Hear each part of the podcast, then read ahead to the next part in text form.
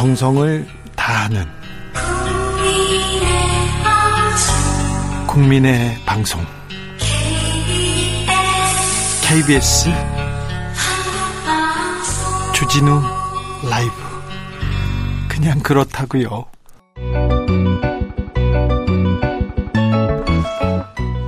한층 날카롭다 한결 정확하다 한편 세심하다 밖에서 보는 내밀한 분석 정치적 원의 시점 오늘의 정치권 상황 먼 외에서 더 정확하게 분석해 드립니다. 최민희 민주당 선대 미디어 특보단장 어서 오세요. 안녕하세요. 불굴의 희망 최민희입니다. 그리고 김용남 국민의힘 선대위 상임 공보 특보 예 언제 던졌던가요? 어서 오세요. 전 상임 공보특보 김용남입니다. 아직 뭐 안녕하세요. 뭐, 아직 뭐 지난주에 선대위 사람들이 음. 다 우리는 직을 내놓겠다 이렇게 얘기하셨죠? 그랬나요? 네. 다른 분들도 그랬잖아요. 아, 그런가요? 근데 다 자, 자기 자리로 다 가더라고요. 아, 저는 안 하겠다고 얘기를 했기 때문에. 네. 네. 아니, 다른 사람들은 안 하겠다고 하고 바로 가던데. 아, 저는 앞으로 안 하겠다고 얘기를 했어요. 아, 이거, 네. 자, 자, 넣어 두시고요. 네. 잠시만요. 최민희 의원님, 네. 민주당 선대위 미디어 특보단장, 이거 엄청 높은 사람 아닙니까? 높은지 어쨌든 저는 언제 어디서나 비가 오나 눈이 오나 열일하겠습니다. 네, 알겠습니다. 아니 새 복은 최 의원님이 다 받아가시는 것 같아요. 최근에 사면도 받으시고. 의원님, 음, 우리가 말은 바로 어. 해야지. 어. 사면은 아니고 복권입니다. 아 복권 참. 네. 복권이었어요. 복권. 네. 네. 맞습니다. 예. 알겠습니다. 김영남 의원도 복권이라도 음. 맞아야 될 텐데. 저는 복권이라도 사야겠어요. 네, 네. 네. 자, 김용남 의원님, 네. 음, 윤석열 후보가 SNS에 한 줄 공약 이렇게 연이어 올리고 있는데 어, 여성가족부 폐지, 이, 다른 거 뭐 계속 나오고 있는데 어떻게 보셨습니까?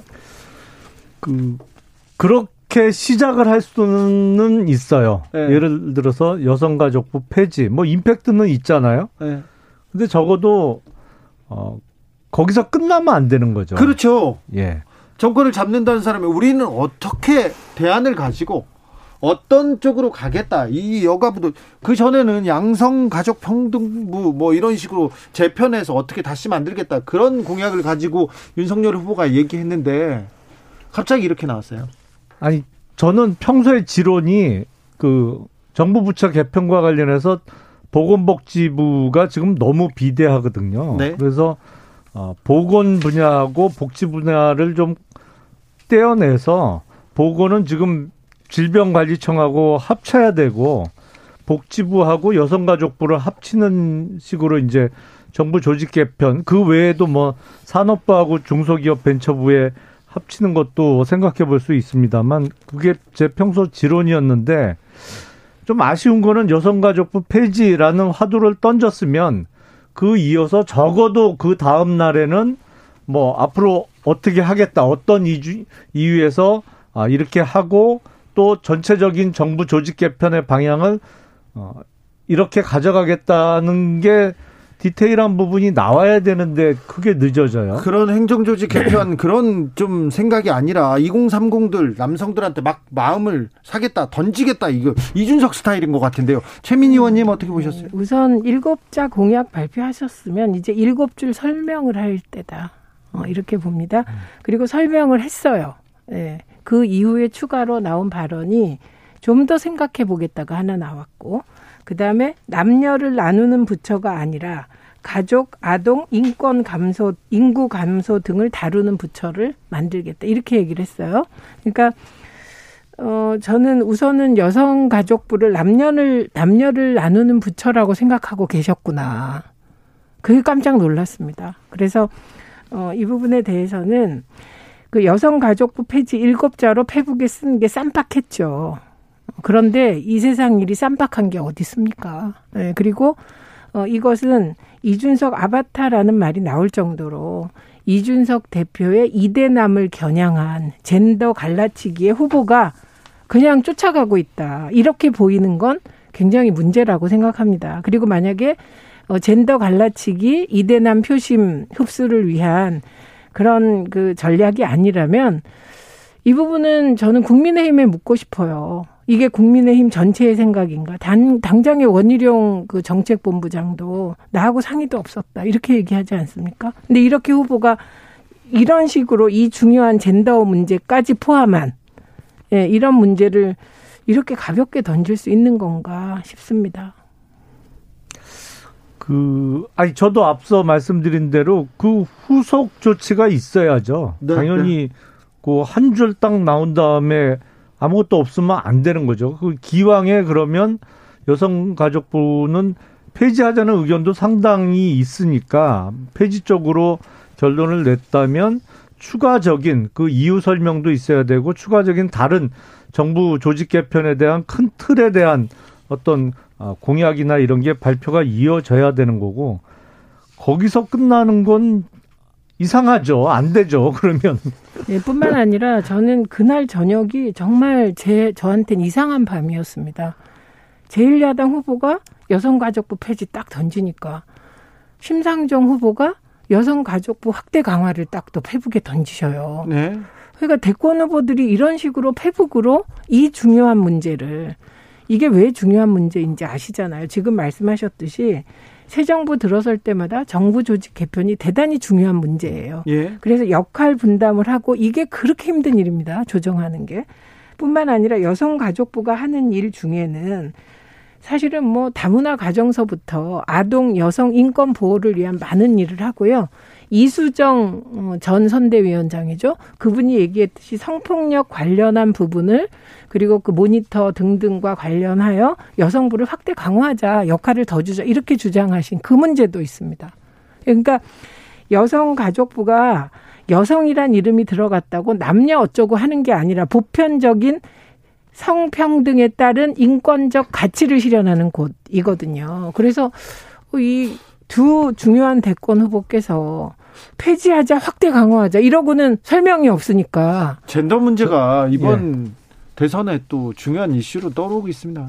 워낙 지금 2030 세대에서는 젠더 이슈가 다른 그 윗세대에서는 이해하지 이해하기 어려울 정도로 정말 첨예 한 건 사실이니까요. 예. 그러다 보니까 이제 어떤 아 표심이라는 측면에서 젠더 이슈에 대해서 그 각 후보들이 다르게 접근을 하고 있는데 저는 기본적으로 여성가족부의 기능과 관련해서는 이게 상당 부분은 복지부하고 겹치고 또 상당 부분은 인권위원회의 기능하고 겹칩니다. 그리고 아 복지 지금은 이제 보건복지부입니다만 거기에 웬만한 실국만도 못한 조직과 예산이 배정되어 있거든요. 여성가족부에서. 그래서 이걸 굳이 아, 부로 유지할 필요가 있나 뭐 이런 생각은 갖고 있어요. 근데 아무튼 토론이 길게 필요해 보이는 그런 주제입니다. 그렇죠. 그런, 그런 네. 거를 이렇게 일곱... 뭔가 설명이 계속 나와야 되는데 그게 안 나오니까 네, 답답해요. 그래서 저는 감히 네. 제안합니다. 네. 주진우 라이브에서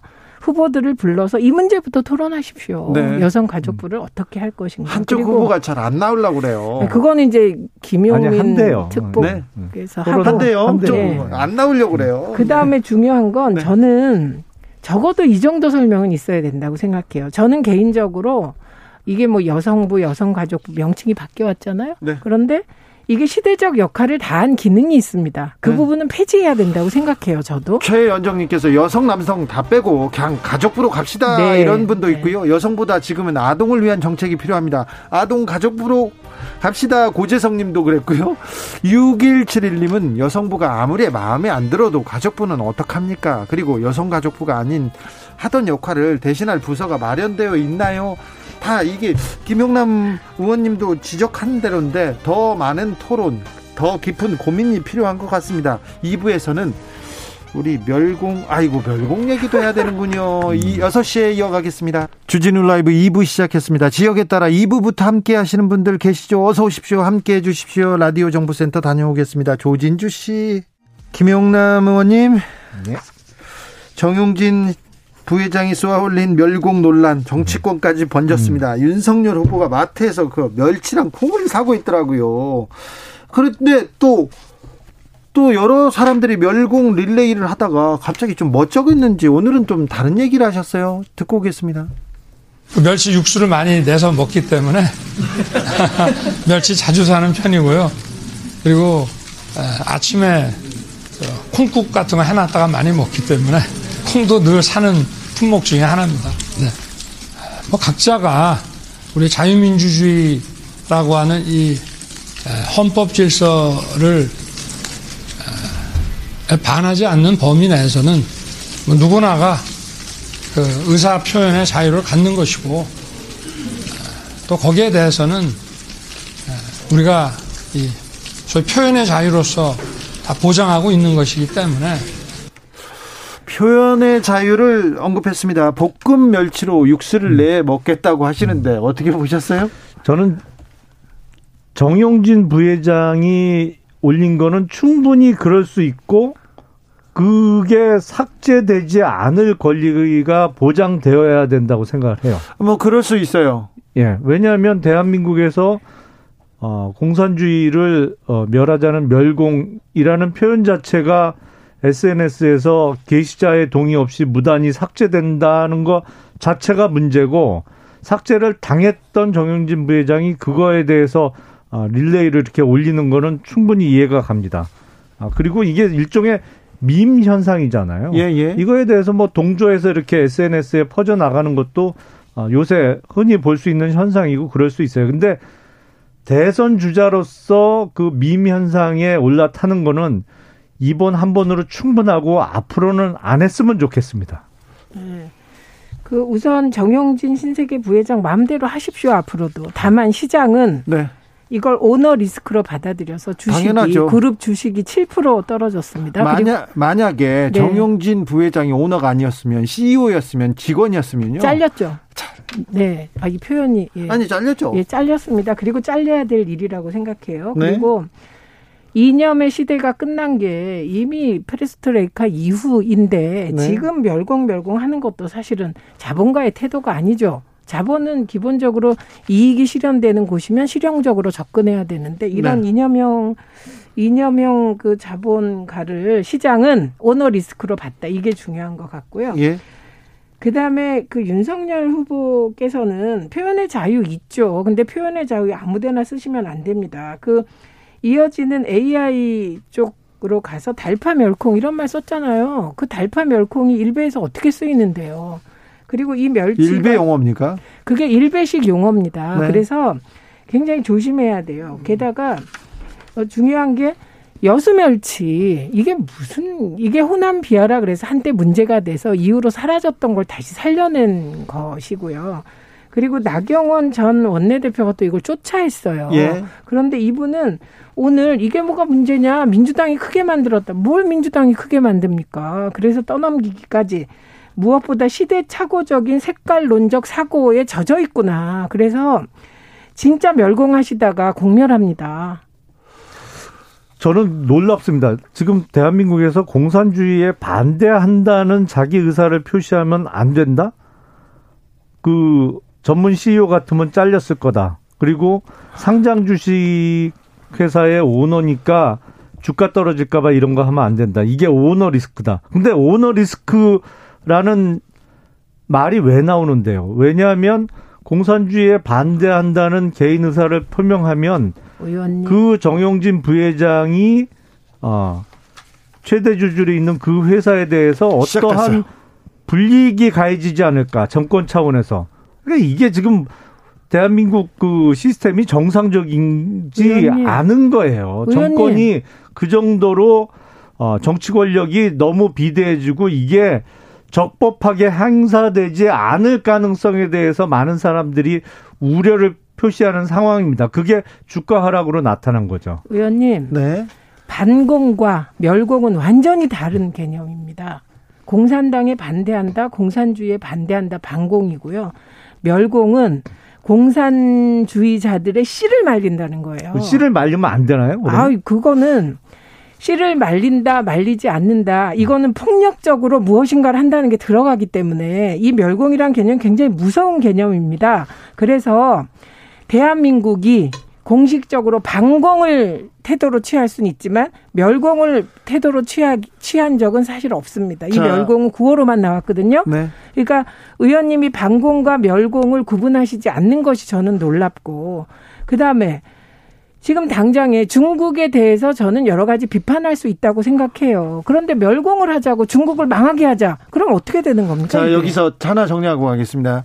어, 만약에 한 직원이 대기업에서 중요한 위치에 있는 직원이 어 그 중국과 그다음에 시진핑 주석 그다음에 어 이런 그 여러 가지 논란을 만들어서 주가가 이렇게 떨어졌다. 그러면 책임을 져야 되겠죠. 정영진 부회장이 분명하게 밝혔잖아요. 본인이 어, 이야기한 멸공의 그 공산주의, 공산 뭐 체계는 북한을 의미한다고 했죠. 네. 어, 중국에 대한 공격이 아니라고 했어요. 시진핑 어. 사진 어. 올리고 그 전에 했다가 바꿨죠. 합니까?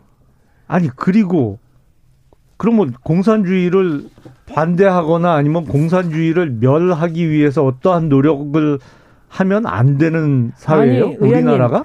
반공과 멸공은 어? 구분하셔야 어. 되고요. 공산주의에 반대할 수 있고 시위할 수 있습니다.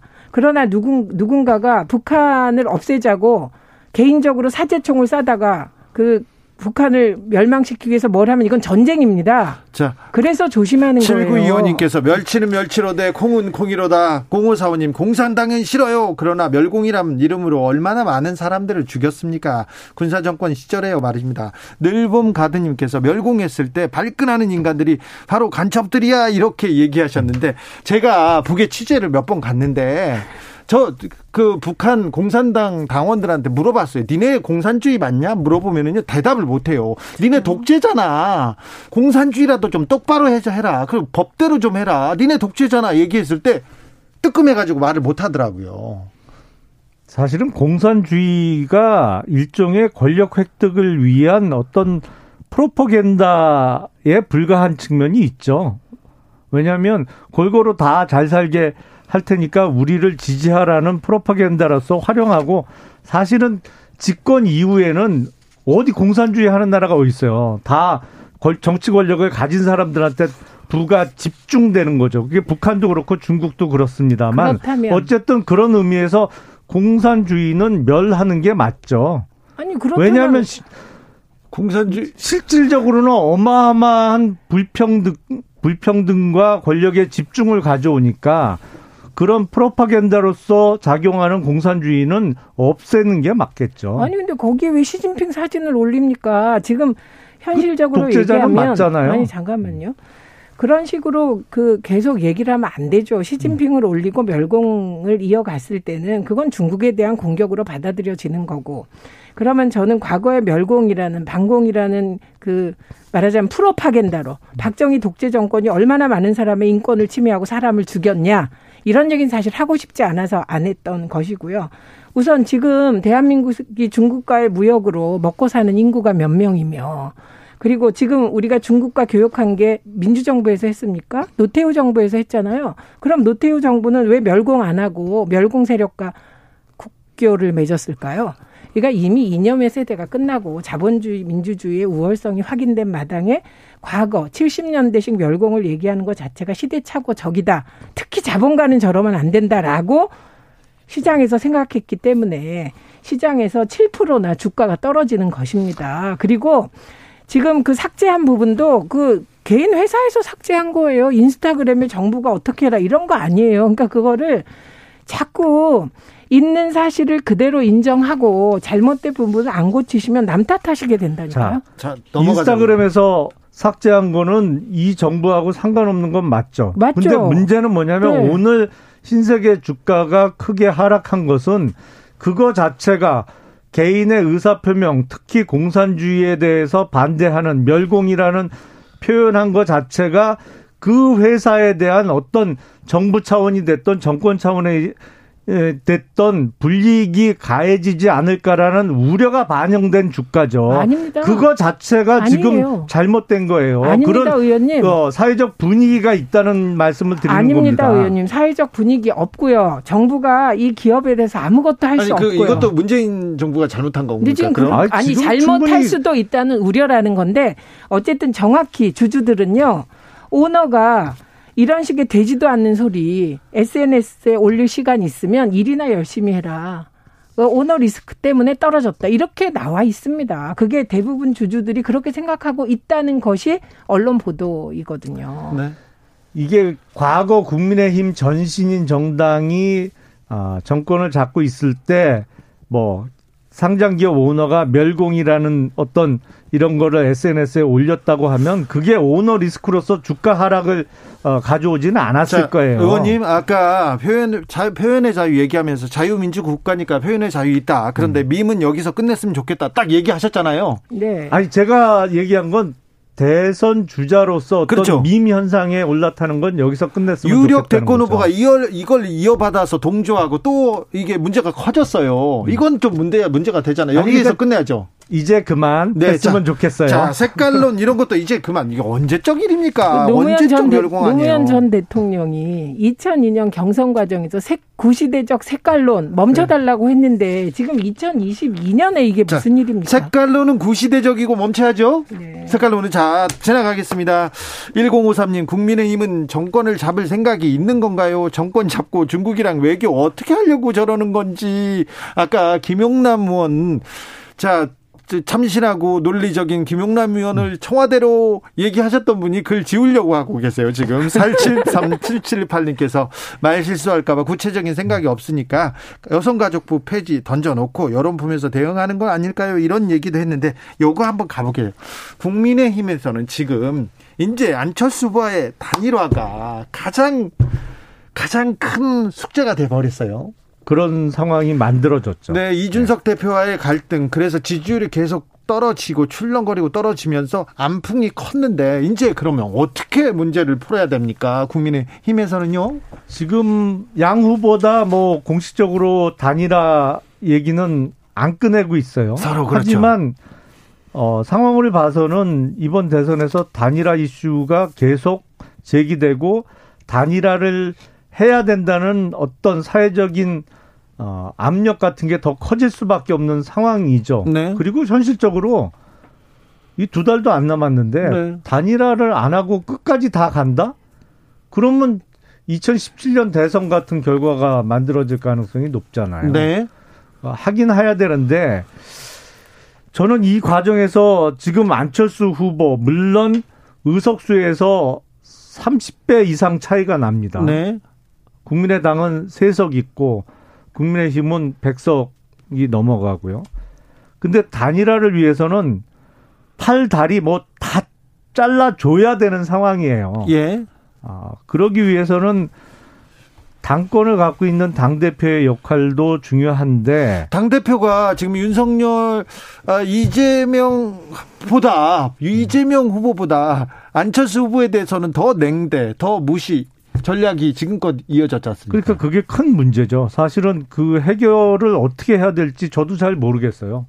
어, 네. 단일화를 하긴 해야 되는데 그 단일화까지 가는 과정에서 첩첩산중 안, 안 그래도 해결해야 될 문제가 많은데 이준석 대표하고 안철수 후보가는 거의 이게 돌아올 수 없는 다리를 이미 건넌 사이로 보이기 때문에 필요성은 참 쉽지 않죠. 근데 굉장히 어렵죠. 가능할지 모르겠습니다. 네. 근데 단일화가 대선에서 어, 효과를 발휘하려면 아름다운 단일화여야 돼요. 예. 2012년에 문재인 후보와 안철수 후보가 단일화 시도를 하다가 질질 끌다가 단일화를 못하고 네. 결국은 안철수 후보가 포기를 했어요. 그래서 어, 후보 단일화에 시너지가 하나도 없었습니다. 아니 네. 그 정도 한 단일화도 엄청난 거였는데 시너지는 없었어요. 없었어요. 그런데 어, 그 단일화가 아마 과제로는 떠오를 텐데 단일화 단일화의 길은 험난하고 멀 것이다 이렇게 보입니다. 그리고 국민의 당 지지자들은 지지자들이나 이 정권 교체를 바라는 사람들한테서는 어 윤석열 후보가 지지율이 높고요. 전 국민을 상대로 하면 안철수 후보가 굉장히 높잖아요. 예. 수치가 나 높게 나오지 않습니까? 예. 근데 국민의당 지지자 사이에서는 안철수 후보가 낮고요.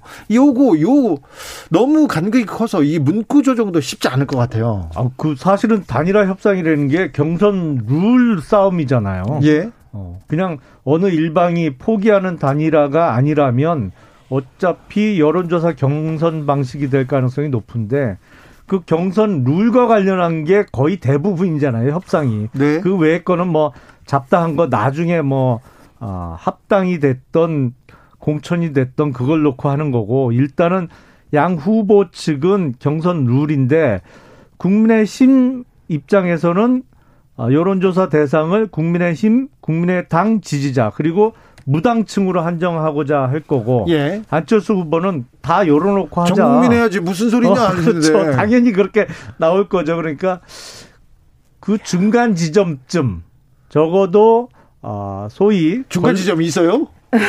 이재명 후보를 찍겠다는 의사 표시를 한 사람은 제외하는 정도. 예. 어, 뭐그 정도 선에서 만날 수는 있겠죠. 이러면 저는 정말 억울한 분이 한 분 계실 것 같습니다. 그게 홍준표 후보예요. 얼마나 억울할까. 왜냐하면 뭐, 여론조사는 홍준표 후보가 많이 이겼는데 음. 조직표 때문에 윤석열 후보가 후보가 된 거 아닙니까?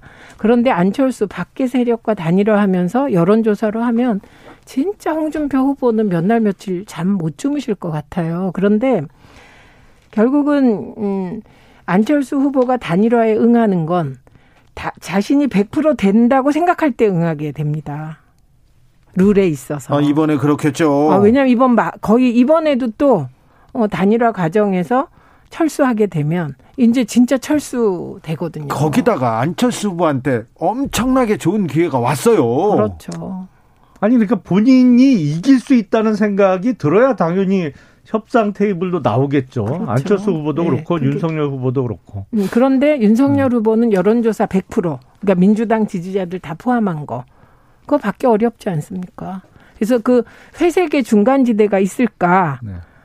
그거는 저는 잘 안 떠오릅니다. 아니, 그러니까 그 중간 지점 정도가 아, 명백히 이재명 후보를 찍겠다라고 답한 그 대상자는 샘플링에서 제외하는 정도가 중간 어느 여론조사 기관을 어느 문구를 그것도 또 어, 변수입니다. 자, 근데 김용남 역선택, 역선택은 그렇죠. 어떻게 할 거예요? 어떻게 할까요?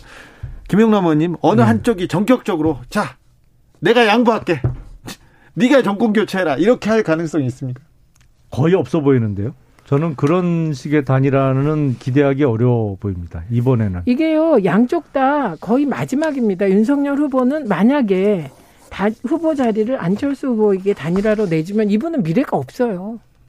그러, 그렇게 그렇죠? 보여요. 그건 네. 당연하죠. 네, 그리고 미래는 뭐 안철수 후보는 또 이번에 철수하는 결과가 되면 또 미래가 없어요.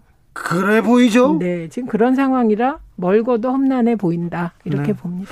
정권 교체라는 대의 앞에서 국민을 위해서 나는 포기하겠다 이런 사람 안 나올까요? 기대하기는 어려워 보이는데요. 네. 노무현 대통령 하나인 것 같습니다. 그럴 그렇게 했던 사람은. 그때 무슨 룰을 말씀인지 잘 모르겠는데 2002년 후보 경선에서 정몽준 후보 쪽이 원하는 거 다 들어줬어요. 에이 그건 아니죠. 그때 경선 룰 놓고 얼마나 경선이 아니고 단일화 다툼이 심했어요. 물밑 다툼이 마지막에 맨 마지막에는 다 양보했습니다. 네. 후보 지시로. 자. 윤석열 후보가 포기해야 정권 교체됩니다. 안철수 후보가 윤석열과 단일화하면 다시 표 이탈합니다. 1647님 이래야 되는지 저래야 되는지 이래다가 저러다가 어찌 될 건지 국민의힘은 진짜 고민이 깊어집니다. 아니 안타까운 게 이게 독자적으로 이길 수 있는 대선이었는데 판을 이렇게 어렵게 만든 게 참 저도 환장하겠습니다. 네. 의원님 착각이십니다. 자, 정치적원의 시점 최민희, 김용남, 김용남, 최민희 두 분 감사합니다. 네, 고맙습니다. 고맙습니다. 정치 피로, 사건 사고로 인한 피로, 고달픈 일상에서 오는 피로. 오늘 시사하셨습니까? 경험해 보세요. 들은 날과 안 들은 날의 차이. 여러분의 피로를 날려줄 저녁 한 끼 시사. 추진우 라이브.